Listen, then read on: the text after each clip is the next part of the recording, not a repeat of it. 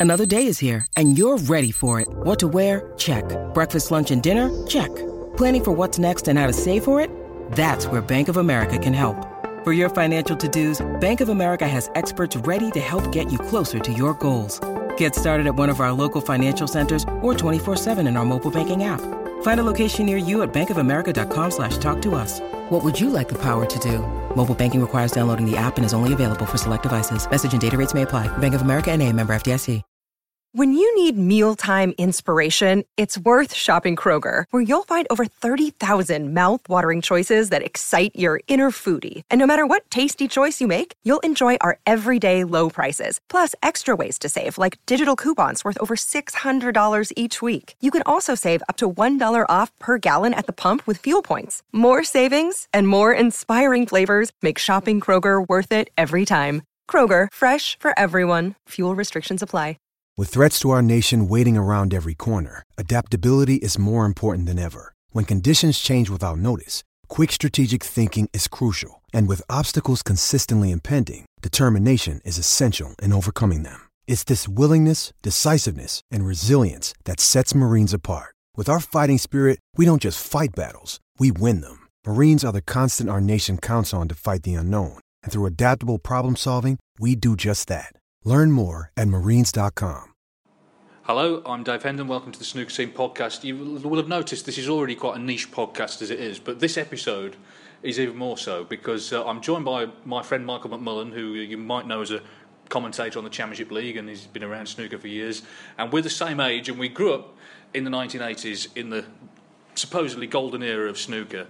And we thought we would uh, just talk today about what it was like being kids watching the, the great boom years unfold before us on television. So, can you remember your f- first introduction to snooker on television? I remember vaguely. I think it was Rex Williams was playing Neil Foulds. Uh, al- already we're back. We are. and I've no idea what the tournament was. I'm not even sure what channel it was on, and I knew nothing about how snooker worked. And I noticed. Um, I always remember Rex had a break of 55.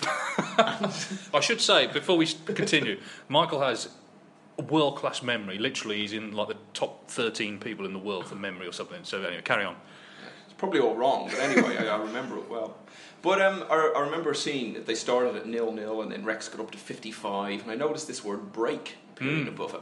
And I thought that's the number of points he has to score before they go off for a break. And I noticed it kept getting higher, and I thought the more balls he's potting, the longer he has to wait for his next break. But anyway, so from those. Don't give them any ideas. People listening to this might, might, might, might introduce that. Could be a new format for next season. You're listening, Barry. but the uh, so yeah, I mean that was a very unpromising start. I remember in early 1986 watching the Irish Masters, the World Championship, but only little bits of them. I didn't even really know the rules then. Uh, the following season, I remember watching a little bit of the BCE International Final, Ah, yes. which our friend Neil Foulds Yeah. won again, him again. Yeah. Um, he's featuring a lot in these early memories, and I watched the UK a bit as well. But really, the first tournament I probably watched properly would have been the Benson and Hedges Masters in 1987. Right. And as it turned out, of course, uh, coming from Northern Ireland, both of the finalists were Northern Ireland players, which I'm pretty sure has never happened in any other tournament. So it was funny that would happen in the first one I ever really watched. And you know, I'll tell you what different times it was because it was on BBC back then. Funny enough, they didn't used to show the final sessions of finals live. They did for the Yeah, World that's Championship. right. But their other finals weren't live, as you say, in the supposed boom years. But that one went on so late that they ended up being live for the last few frames of it. And uh, it was also being shown on Super Channel at the time, which was. Uh, I'm not even sure the channel I, exists. s- I did say this would be niche, in fairness. it was uh, it was it was quite a new thing at the time. Um, but the presenter was Paul McDowell, who those of us who grew up in either the UK or Ireland will remember used to present Newsround on the BBC, and who bizarrely I ended up working with some years later uh, when we were both working in football. Um, but it went on till ten past one in the morning, and I think I got it in my head after that all finals must go on this late. I think it was just the ones Dennis was involved in. Certainly, the, uh, they, they did in those days because he'd had a really late finish in the Grand Prix. Obviously, the World Championship in '85 we all know about. But uh, I mean, they were extraordinary days because you'd have you know the snooker on all afternoon. There'd be like an early evening program, kind of wrapping up the afternoon and starting the evening, and then the the nighttime highlights as well. And then at the weekend, it would dominate grandstand or Sunday grandstand or whatever. Um, So it was just a, an extraordinary time. I mean, you know, you talk about boom years. Personally, I think the 90s were a better time for snooker. Um, but it was a boom in the sense of just the profile the game had Yeah. at that time, which has been nowhere near since. Well, well, but let's look at the TV landscape because we're talking mid '80s. So there were, there were four television channels: BBC One, BBC Two, ITV, and Channel Four, and they all showed snooker. So basically, if you were our sort of age then, so eight, nine, ten, you really had no choice. You were going to come across it, and mm. and quite likely, you know, quite like it. It was, it, you know, it was sort of colourful and quite interesting, and as you say, you didn't necessarily know what the rules were at first, but you, you watched it and you, you got into it. I remember the first the first World Championship I really watched. I didn't watch uh, the '85 one, although I feel like I've seen it. The amount of mm. times we've, we've seen the uh, the black go down since. But '86, I remember I, I put together a scrapbook uh, based on pictures I'd cut out, crudely cut out of the, the, the newspapers, and I had a page for each player. But I didn't have one for Joe Johnson because I'd never heard of him. And you know, world number 16, I thought, well, what's the point? Of course, he won it. You know, I'm not saying I hold that against Joe to this day because you know we we we, we worked. For some tension in the Eurosport Yeah, I, I, if you did. I've- I, mean, it's not really his fault either, you know. But um, but it, it was high profile. It, you know, BBC One showed it sometimes at prime time, and, and ITV as well. Um, which was then the most watched channel in the country. They, they, they showed hours and hours of it. So it was very hard to escape, wasn't it? Yeah, well, not only did they show hours and hours, but as you say, BBC One in prime time. The thing I always remember about ITV in those days, they used to show it after news at 10. Mm-hmm. Well, you know, which, I mean, nowadays that probably wouldn't mean as much to maybe younger people listening in or whatever, but back then, if you were on after news at 10, I mean, that was, you know, that was when Minder was usually on Yeah. or something, you know, that got a massive audience like that. So that was the scale of it. And, you know, it wasn't just the coverage of that. You know, Wogan was sort of the big TV chat show then. I mean, hardly a week went by that Steve Davis or Alex Higgins or Jimmy or someone wasn't on that. Um, it would often be the front cover of the Radio Times, which again was such a big deal in those days when the World Championship was coming round. So it wasn't just that; it was you know everyone knew the players, even people who never watched snooker. They knew who the big names were.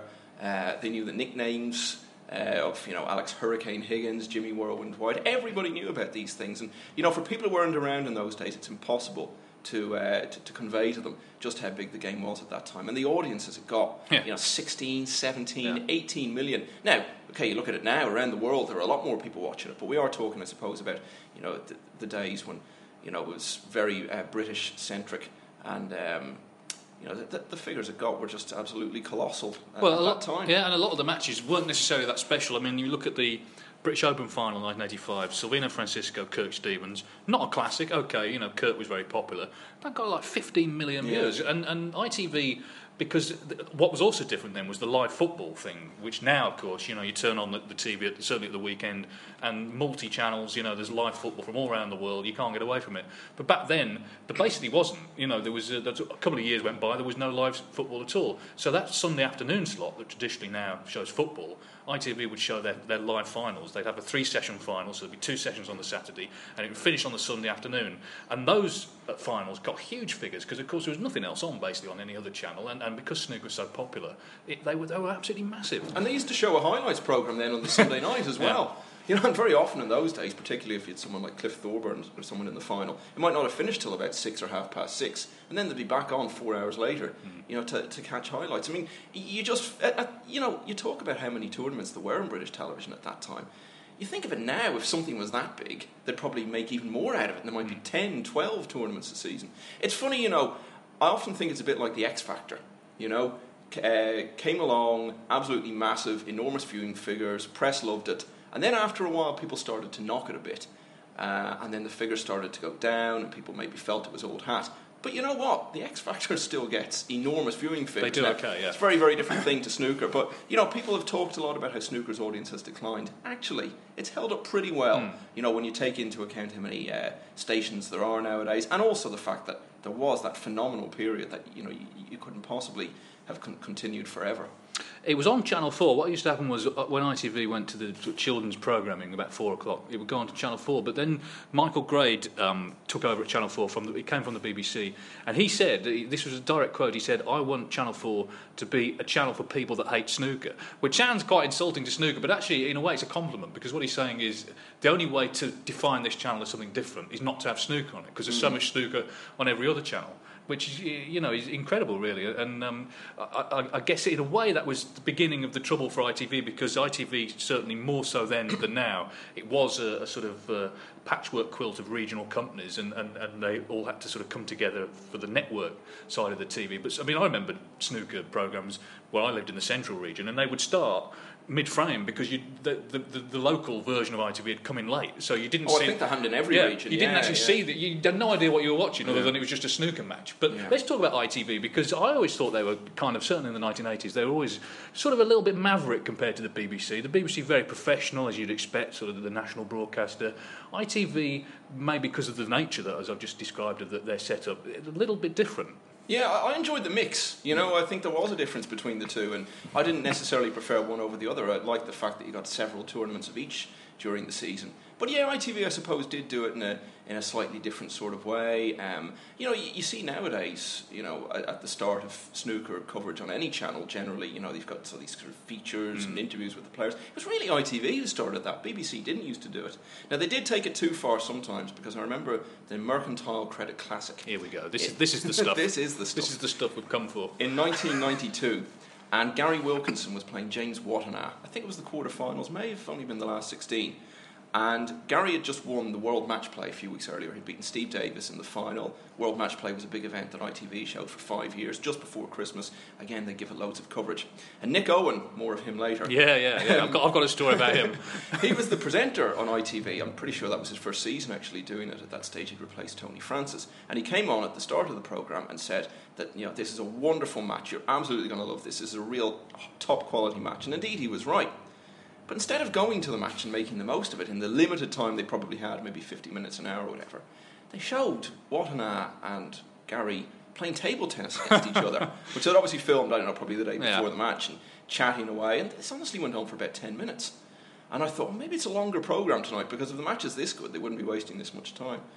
And then Nick Owen comes on and says, well, in the first frame this happened, the second frame this happened. They joined the match at 3 all and only showed two frames, mm. which just seemed like a, a, you know slightly getting their, their priorities wrong. But ITV, you know, they also had John McCririck, mm. who was uh, the betting expert, and he had come in. You actually unearthed, I think, about a year ago, an extraordinary piece of footage that you you posted on, on, on the internet John McCririck interviewing a 20 year old Stephen Hendry mm. on the old Saint and Greavesy programme. I mean, you know, you just don't get stuff like that anymore. There's probably a reason why you don't get stuff like that. Well, not least because Stephen Hendry isn't 20. Hmm. But um, they, they, they, did take a different approach to it. I remember during the World Doubles one year, they had the players going to, um, it was just before Christmas, they had the players going to visit some kids in a local hospital hmm. in Northampton. Uh, even the way the picture looked, it always looked, you know, there was kind of a glow off the picture on ITV. I'm not, I'm not sure it was good to spend too many hours sitting in front of that. But they did do it differently. They were, as you say, I think maverick is a good word for it. But I like the mix and the contrast between BBC and ITV in those days. The first presenter I remember was Dickie Davies, who was sort of ITV's answer to Des Lynam, and very suave, very professional. I mean, ideal for it, really. And then mm. after him, we had Tony Francis, who's. Uh, it's interesting, actually, because his son, Barney Francis, now runs Sky Sports and quite openly says he doesn't like snooker, which is why they hardly show any. And then, uh, as you mentioned, Nick Owen uh, as well, who was a terrific presenter, I, I always thought. But it, now, he, he, this is the story with Nick Owen. When Wattana had his 147 at the British Open, 91, 92. 92, okay. Um, big story because his, because his father had been shot beforehand and it was a big human sort of drama. But it wasn't shown live, and the, the programme started with, with Nick Owen saying, um, you know, welcome to the snooker. It's been a very special afternoon here. And immediately you think, well, why? It must have been 147 or something. And of course, they should go into the frame. He's on about 40. And you know it's a maximum. And he's completely, basically killed all the drama. And they were so rare in those yeah, days oh, yeah, as well. Yeah, yeah, it was on news at 10 when the, that maximum was made. So, anyway, you know, I was a bit annoyed about that. I thought you've given this away. Well, years later, I mean, literally about a year ago, I saw, because Nick now, Nick Owen, Nick, like I know him, Nick now uh, presents the local news where I live in Birmingham, and I saw him in Sainsbury's. He was at the, uh, you know, the self bagging area, self checkouts. And I thought, should I go and remonstrate with him after 20 years on? And then I thought, no, you know, you've got to, you've got to let these things go. And also, he was struggling with the um, un- unidentified object in the bagging area thing that was, that was going oh, on. yeah, yeah. We've but, all been there. Yeah, but, um, you know, I like to think, I, I, gave him a bit of a stare. I like, I like to think I'm, I sort of made my point. But uh, they, they, they, were very professional, you know, for, for all the, the problems with the scheduling, and, and, and, and, which in the end did actually do them in. That's mm. why that they, they dropped it. And they showed big tournaments, you know, British Open, you know, mm. as you you mentioned Mercantile Classic, they had the, the World Doubles, uh, and, and in fact, for, for a while they had sort of four network tournaments. But was, I, I, suppose there was always the feeling with them that the, the, BBC ones, and it's true still today, were sort of the, the big tournaments. Well, they were there first. Hmm. You know, that was the thing, and they had a chance to build themselves up in the public consciousness. Plus, as well, the fact, I suppose, you look at the format of the BBC events, the World Championship, well, it's the World Championship, but it's always going to be the biggest. The UK in those days, all the matches were at least best of 17. It was generally regarded as the second biggest event, certainly the second biggest ranking event on the calendar. Uh, the Masters as well then was only the top 16, so they did have those advantages, I guess. And I think ITV tried to emulate that with the World Match Play. Hmm. That had an elite field uh, of 12 players, and actually, it was a, a, nice little idea they had because the Masters was the top 16. But the way the ranking system worked in those days, you could be in the top 16 and be hopelessly out of form. You might not win a match all season. The World Match Play was the 12 players who had got the most points the previous season. So it was more reflective of current form. They made all the matches at least best of 17, well, the finals fi- best of 35. Well, that's it. I was yeah. going to say, this is Barry Hearn, who's the promoter, the, the final best of 35 for, a, for an invitation event. I mean, there's just no chance of that now, is there, today? No. They got stung by it, of course, because in the years when it was, there, were three years it was best of 35, and they were all pretty much runaways. And I think that's probably why they knocked it back to best of 17. But uh, they at least had a go at it, and um, you know, but it, they were always trying to catch up, I think, with the BBC. Uh, actually, the, the, last World Match Play final, now that they were back to best of 17 by then, and what an he's featuring a lot, a lot in this piece. But um, in the afternoon session, he was playing Steve Davis, and Wattana was playing as well as anyone at that time. And there was a frame I remember where he was he'd won the frame, but he was trying to clear the table, and I think he may even have been on for a century. And obviously, you want to see what's going to happen. And as he's lining up the yellow, they just sort of fade back to the studio. and they made no reference whatsoever to what happened in the rest of the frame. Did he complete the clearance? And they were all sitting there saying, "Yeah, it looks like he's got a great chance of clearing the table there." And I thought, "What? This, yeah, it's almost like someone's pressed the wrong button." Some, well, clearly it was something yeah. like that. They also got stung with that because I think they were pretending the whole thing was live, but it clearly wasn't. They mm. were on about an hour's delay, and while they were sitting uh, in, they, they even took a 15 minutes uh, gap between the fourth and fifth frames of the session to try and pretend as though the interval was going on. and while I think it was Tom Moran who was James Wattana's yeah, manager yeah. in those days, while he was talking, thunderous applause came through from the arena and all this cheering, showing that clearly the match was still going on. But those things almost kind of added added to the whole thing. But uh, yeah, great, great days with ITV. But the, the, I'll tell you where they where they went wrong. This was like the beginning of the end for them because they, they always were, as we've sort of said, quite a fun, they had a, quite a fun way of doing it. But uh, I, I, don't know the year. But at some point they changed their title sequence, and it was this sort mm. of moody. You remember it sort of um, may even be black and white, but it was some sort of anonymous snooker player in a club and he's putting his cue in his case and it's all very dramatic and it just seemed out of kilter with the, with the whole kind of their whole ethos really. It was like a mini movie yeah. with nobody talking in it. Yeah. An old silent movie. Do you know who I think was in that? Do you, do you, remember Inspector Wexford that used to be on the TV? well, I said it was niche. I said it was niche. Yeah. I think the guy who played Inspector Wexford was uh, w- was in that opening sequence, really? and then it finishes, doesn't it, with his girlfriend looking on yeah. admiringly because her man has won the TV match. They had a lot of money to spend in those days. They just blow budgets on this stuff. Well, they clearly spent a lot on, on her wardrobe because she was wearing earrings that had snooker triangles on there them. Oh yeah, yeah, yeah, yeah, yeah. it's, it's, it's extraordinary. And about stuff. three years later, they didn't show any more. I, the other thing, the other thing I remember was, um, and this this actually annoyed me as well, was because in the evening highlights they would go to the ad break, fair enough, they've got to show adverts, and then they'd come back and they would show a still of a player, and it was always, it would always be the player who would go on to win the match. So, say they left a match and it was three each. Say it was Kirk Stevens against Bob Chaperon, for example. If the picture was of Chaperon, he won. So it, again, it just killed the drama. But they always edited the match as well in a way that would often give it away. Yeah. You know, you, you knew if you saw a player win you know, the frame to go to, to, to take it to 4 all. You knew he was probably going to win the decider. There were little things like that. Now, thankfully, I only picked up on those in later years, so mm. it hadn't ruined things so much earlier. But it wasn't on. just the viewers that annoyed, because Ken Owers, who was a professional, yeah. he sort of slogged around a little bit, and he finally got on TV. I think, again, he played Neil, Neil Foulds on ITV, mm. and you know it's a big deal, and, and you know his family, early days of video recorders, they're, they're going to record it. But unfortunately, it was it was it was cut down so much that the only shot you saw of Ken was a cutaway of him taking a drag on a cigarette. Didn't see him play a single shot because it was just cut down to about three minutes, and Neil sort of won five one, and that, that was the end of it. Well, that's ITV, but mm. of course the BBC they showed. I guess the, the, moments that we all remember from the eighties, they were all on the BBC, and they had some real giants working with them. David Vine, Ted Lowe, you know, Jack Karnehm, Clive Everton, of course, still mm. going strong. David Icke was uh, presenter for a number of years. Good presenter too. Very good one. Yeah. But. Uh, David Vine. I mean, I I got to sort of know him a little bit um, when I started working in snooker. His nickname was the Governor, and he was, wasn't he? He was a very professional presenter. He did. He, he was, and do you know why he didn't stand out more in those days? Because that was more the norm in those days. Because it was Des Lynam, Steve Rider, guys like that. I mean, if he was around now, he'd be sort of seen as a kind of a Jeff Stelling sort Yeah, of yeah. figure. You know, who we all have so much admiration for as a presenter.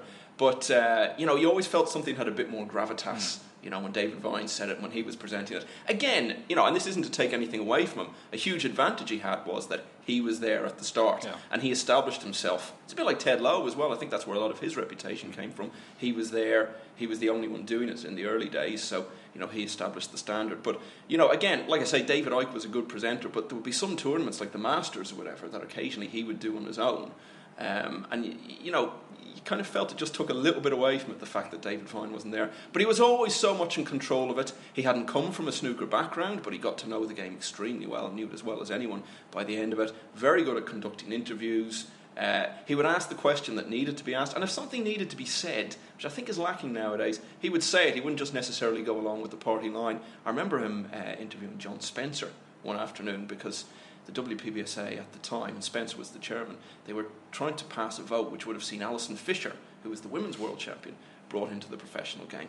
And uh, John Spence was on talking about, you know, how great this was and what a step forward it would be for the game and for, you know, for women and all the rest of it. And, you know, she tried to qualify for a pro ticket and hadn't managed it. And then David Vine just said to him, "But that's sexist, isn't it?" and it was, I mean, you, can you imagine that now? I mean, it would be the total opposite. I think John's response was, "Well, David, we are sexist." well, the good news is these, this was before Twitter, so there was, there Oh was no. can you imagine? There was no backlash. I, I mean, I, I, when I got to know David Vine, what was apparent was he, he did do a lot of preparation. Uh, he would always check just before going on air. Who are the commentators? He already knew, but he wanted it double checked. Who's the referee? You know, what's the exact point we're coming in? And he would do this extraordinary thing as well, where he would spend a good ten minutes clearing his throat. I mean, it was an extraordinary thing, thing to witness. But but that was all part of the preparation. He came from that background where you had to be professional. You hadn't just wandered in off the street. You know, you were expected to, to, to do a professional job.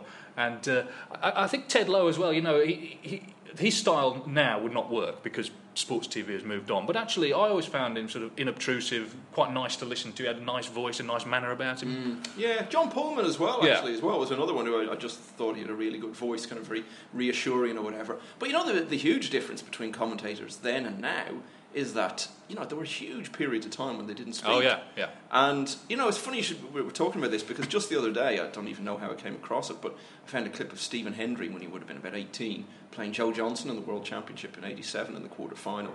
And he's going for just unbelievable shots and getting all of them, you know, and uh, won the frame in about three minutes or whatever. And you don't hear anyone until, you know, he's pretty much won the frame. And the thing is, you know, snooker, you know, great game that it is, and, you know, we always say there are no two frames the same. A lot of it is actually quite repetitive. Yeah. You know, it's very skillful, obviously, but you know, pot of red, pot of black, whatever. You know, unless there's anything particularly out of the ordinary going on, everyone understands what's happening.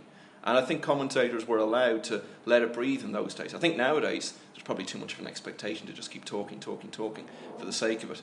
But that was a, a massive difference. And you know, Jimmy White making a century at the Crucible, it was on that compilation uh, video that the BBC uh, put out. And Clive was doing the commentary on that. I don't think he said a single word until he just said, right at the end of it, genius at work or something like that. But I think one of the reasons though was because because there was no red button, there was no streaming or anything.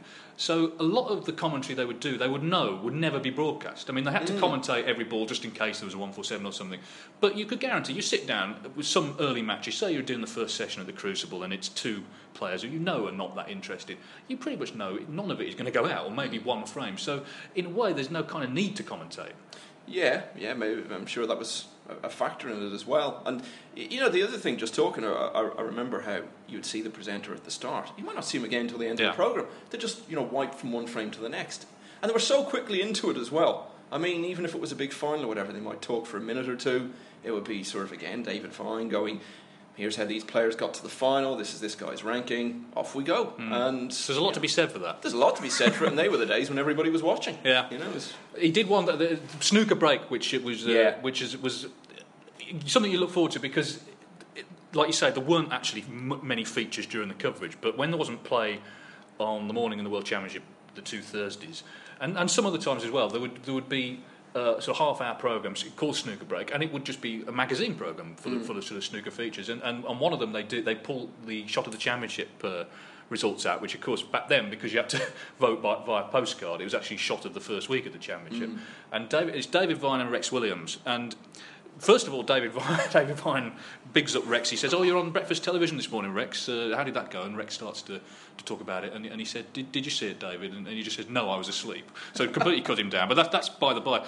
Um, they then pull out the winner of shot, shot of the championship, and they read out her entire address, literally the street, the, the house number, the street, the postcode. I mean, you, you can imagine that now. It'll probably be like some sort of Facebook-related house party coming up. Co- co- You can tell yeah. we're, you can tell we're getting old, can't you? Yeah, it But- is true. Though. I mean, it was shot of the first Yeah. two rounds, and then it was funny. The funny thing was, I mean, the reason obviously to say is because people had to write in. It was only when the internet and texting all came about that they dropped it. that they Except for one year when they brought it back, and do you know what they did? I was disgusted with this. It was about 2002. They had joint shot of the championship. Oh. What was the point in that? Yeah, yeah, yeah, yeah. Let's talk about some of the. We've mentioned Vine and, and, and David Icke, but there were some other sort of people who, who drifted in and out. I mean, I was surprised to, to actually stumble across this. Des Lynam presented the Masters one year. That's right. But uh, there are all sorts of people. Eamonn Holmes. Eamonn Holmes. He was sort of the number two for a few years because the number two role seemed to be you'd present the Masters because I think David Vine was off doing ski Sunday Yeah. or whatever, and you'd do the sort of less prominent Hmm. bits of the World Championship. So Tony Gubba did that. Yeah. Uh, briefly. Don't know if he ever did the World Championship. He definitely did the Masters. Um, that was only for a brief period. Um, Eamonn Holmes, as well as you say, for a few years. Dougie Donnelly, who was who, who actually stepped up to the main role Yeah. for a year when David Vine retired. Um, there was Matt Smith, who's on ITV. Jane Hoffman, didn't she? Yeah. Do a bit. Maybe she wasn't presenting, but she was certainly involved in, in, in the whole thing. Um, the, the, thing was, I think if you were really into your snooker, you could tell quite quickly Hmm. who knew the game and who didn't. And uh, but thankfully, I think you know those, those who didn't perhaps come from a snooker background, generally, you know, they managed to acquit themselves reasonably well. I'm not sure that's quite so true, you know, of all sports coverage now, but certainly back then, I think, uh, uh, you know, there was a minimum level of knowledge that if you didn't have, you were expected to at least acquire. But uh, as I say, it was it was hard for anyone to compete with, with David Vine. But I mean, you mentioned Dickie Davies there. I mean, you know, he, he was. I mean, you described him as sort of the Des Lynam type. He even looked a bit like him. Yeah. he had the moustache and everything as well. And, you know, I, I don't imagine Dickie came from a particularly snooker orientated background, but. Uh, But he mastered the brief. That's the point I was making did. about Vine. You Exactly, know, they, they would do the work. yeah. They would do the work. Yeah. yeah, and you know he did he did come across knowledgeable, and you know over the years I think he became as much a snooker man as anyone. And it's funny, he always seemed to get embroiled, not so much personally, but he seemed to be there whenever scandals broke. And I remember him doing an interview with Kirk Stevens when there was the whole drug story and all the rest of it. Uh, he always seemed to find himself dealing with situations like that. But he had a wonderful voice. He was a wonderful broadcaster, and you know he would always set the tone. You'd sit down to watch a couple of hours in snooker on ITV, and even if you weren't all that enthused about the match, he w- was really, really good, as was David Vine, at getting you enthused about it within those first couple of moments. And then he just suddenly disappeared. I think, you know, when you're that age, you imagine that everything will stay the same Yeah, forever. yeah. And then just at the start of one season, he was gone, and Tony Francis was there, and he did a couple of years. And, uh, and then, as I say, Nick Owen and, uh, and the whole Wattana incident. But uh, no, but generally, as you say, Nick Owen was, uh, you know, did do a very good job of it as well. Dennis Taylor presented actually. Yeah, he presented a few shows. But, De- a few but, afternoon but, shows. He, but he also Dennis was commentating Yeah. long before he was world champion. I mean, he commentated. He was the lead commentator. I mentioned that Francisco Stevens British Open. That was just before he won the Yeah. world, and he was doing lead commentary. Very smart, really, to get into it while he was still a top player. Yeah, yeah, well, uh, absolutely. And um, I mean, you don't really see that now, do you? I mean, at all. I mean, they're all sort of retired players. I know, well, Ken Doherty, you know, he's been doing the commentary for a few years, and he was still quite prominent when he started doing it.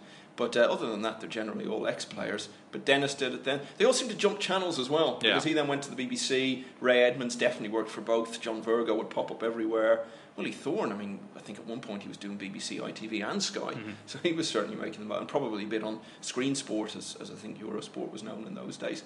Um, so uh, yeah, all sorts of different names have, have, have- been part of it all, and you know, back back then, most of the players there seemed to be a certain type of individual in those days, a veteran player who also played billiards, did commentary, and was on the board of the WPBSA. Yeah. There was a real set of them, like Rex Williams, Ray Edmonds. Uh, I'm not sure Jim Meadowcroft ever played billiards, but I think he fitted all the other criteria. So that, Well, that was- David that was David Ta- David Taylor. He wasn't a billiards player, but of course Yeah. he he sort of filled in for someone uh, at, the, at, the, 82 Lada Classic with John Pulman. And of course, it just happened to be the frame uh, where Steve made the first 147 on TV. And, and it's fair to say he, he, got so excited, which you can understand. But there's Pulman, who is the ultimate in sort of restraint. You know, every, words very economical, and, you know, he was never going to start shouting and screaming. David Taylor did shout and scream. Oh, he did. Absolutely. Absolutely. And, and do you know what? Just thinking of, of players I bet you, you, I'd be very surprised if you remember this. Dean O'Kane,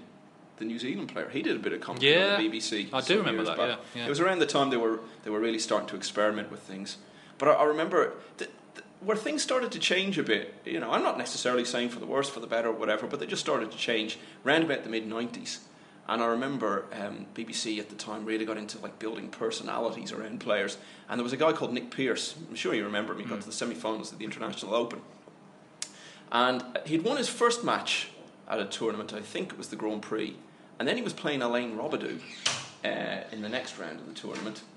And the BBC decided, well, you know, Nick Pearce, you know, he's kind of got the long hair, he did a bit of modelling in the spare time. They really wanted to build up his profile. And David Vine, who clearly didn't look happy about it, was told to build up, oh, no doubt about the big match tonight. It's Alain Robidoux against Nick Pearce. Now, this was in the afternoon session when they were previewing it. Now, I think it was clearly wasn't the biggest match. I think the match on the other table was something like Stephen Hendry against you know the exhumed corpse of Joe Davis or something. but he was told to build this up. Of course, inevitably turns into a five 0 for Robert, Robidoux. It barely featured on the highlights program that night. So there was much more of an emphasis towards building stories around things after that. I think in the sort of classic days, the golden age, whenever that was, the 80s, the 90s, it was all about the snooker and just a little bit of talking around it. Let the action speak for itself. And I think that's changed a lot. I think the reason for that actually was that what happened was the BBC they had to start taking in independent production. There was a sort of law passed towards the end of the 80s that uh, a quarter of, and it still applies now, a mm. quarter of their programming had to be supplied by independents. So farming out the snooker made sense because there's so many hours of it. But of course, new people come in and, and they have their own ideas. But I think it's worth stressing as well. This was pre-internet. There was pre-red button. There was no red button. When they went off air, they were off air. You yeah. couldn't you couldn't watch it anywhere else. So basically, they they gave it to you when they wanted to. If they wanted to go off at four all, they went off at four all, and it, and it wasn't sort of bed of roses. I mean, there was it was very fractured. But I suppose if you knew nothing different, you, you kind yeah. of just didn't mind. You just tuned in when it was on. I think you almost kind of got, got accustomed to it. You, you know, you, you, would have felt a bit uncomfortable if it changed. remember Neil Foulds and John Parrott in the Masters in '88, and Neil was having a wretched season. He'd been number three in the world, and was, you know was really struggling to win matches at the time. He was four one up, and this was going to turn his season around if he won this. John Parrott had just uh, reached the final of the Mercantile a couple of weeks earlier. Parrott comes back to four all. It's the last frame. They're on the colours. Hmm. And then David Icke comes on and says, well, you know, join us again at midnight, hmm. you know, which or, or, whatever it was. So they, they, certainly did it in those days. They still go off now sometimes, but uh, at the same time, as you say, you've got red button and all, all that sort of things. You, you do you do have the option. So yeah, I mean, it is true. You know, we, we talk about the profile that snooker had, prime time on BBC One, after news at ten on ITV, but it, it's not quite as you put it a bed of roses the way people imagine. I mean, mm. you know, the afternoon sessions now at big tournaments they're on for maybe five hours. It, it wasn't always like that in those days, and you know they might just have a couple of hours here, a couple of hours there. Um, so you know, perhaps. Uh, you know, the, the game, even though it was much higher profile, it wasn't you know, quite the utopia that people perhaps like to imagine.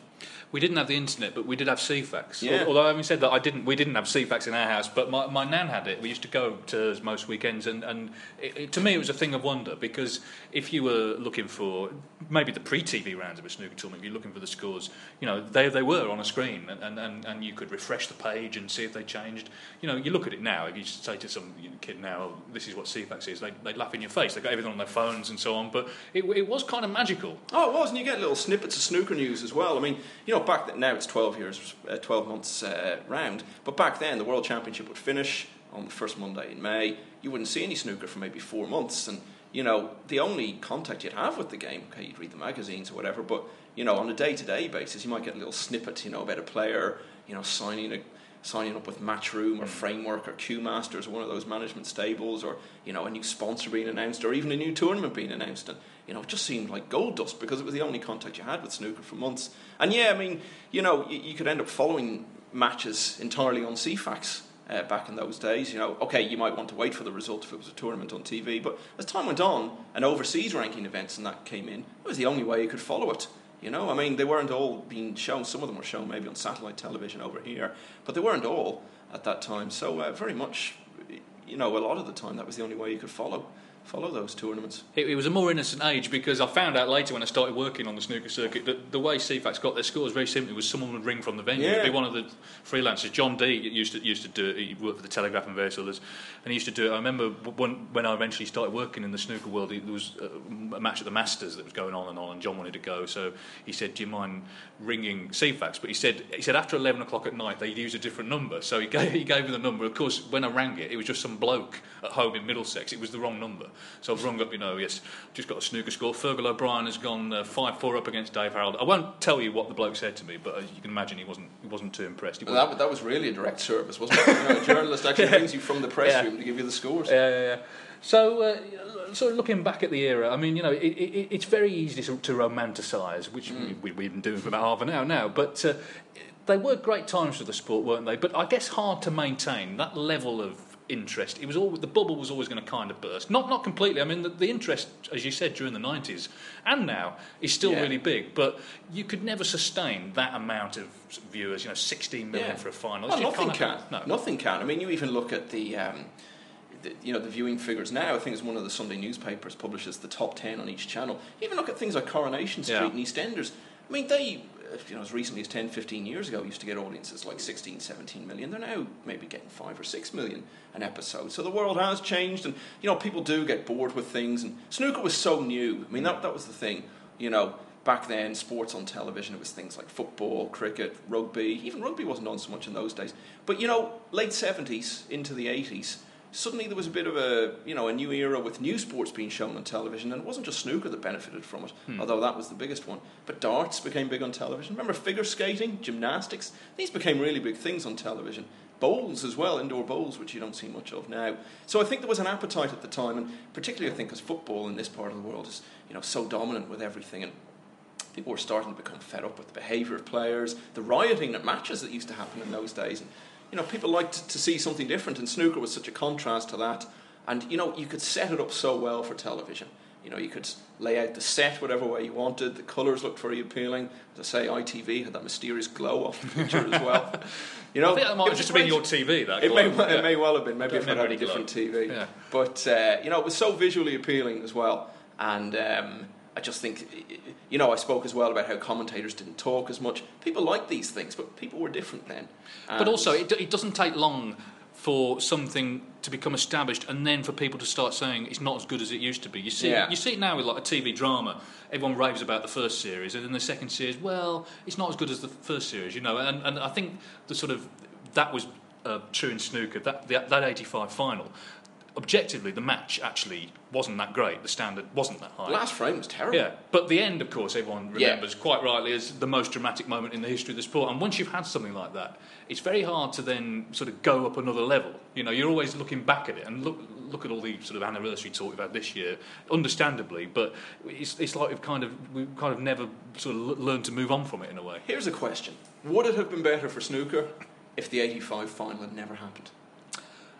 Well, you'd hope there would have been a final that year, otherwise. Well, you know what I mean. If it hadn't yeah. been the big comeback and the last black, I don't know about that. I don't know about that. It did put it did put Snook on the map, and it, and it was a talking point. But it, in a way, it, it partly, I think, the sport's fault that we've allowed it to become this sort of big sort of you know this big deal because there've been so many other matches that have been memorable, mm. high quality, and they've sort of kind of been swamped. But it, it, it, it, was sort of it was the absolute pinnacle of that that period we're talking about, the, the, the 1980s snooker boom. In a way, it was sort of almost inevitable that something like that was going to happen because snooker was yeah. already big. That wasn't that didn't make snooker. Snooker was already big on TV. Well, th- this is this is the point. I'm not saying I think snooker would have been better off without that drama happening, but given how high profile it was and the massive figures it was getting, I mean, you spoke about the Francisco Stevens final just a few weeks earlier.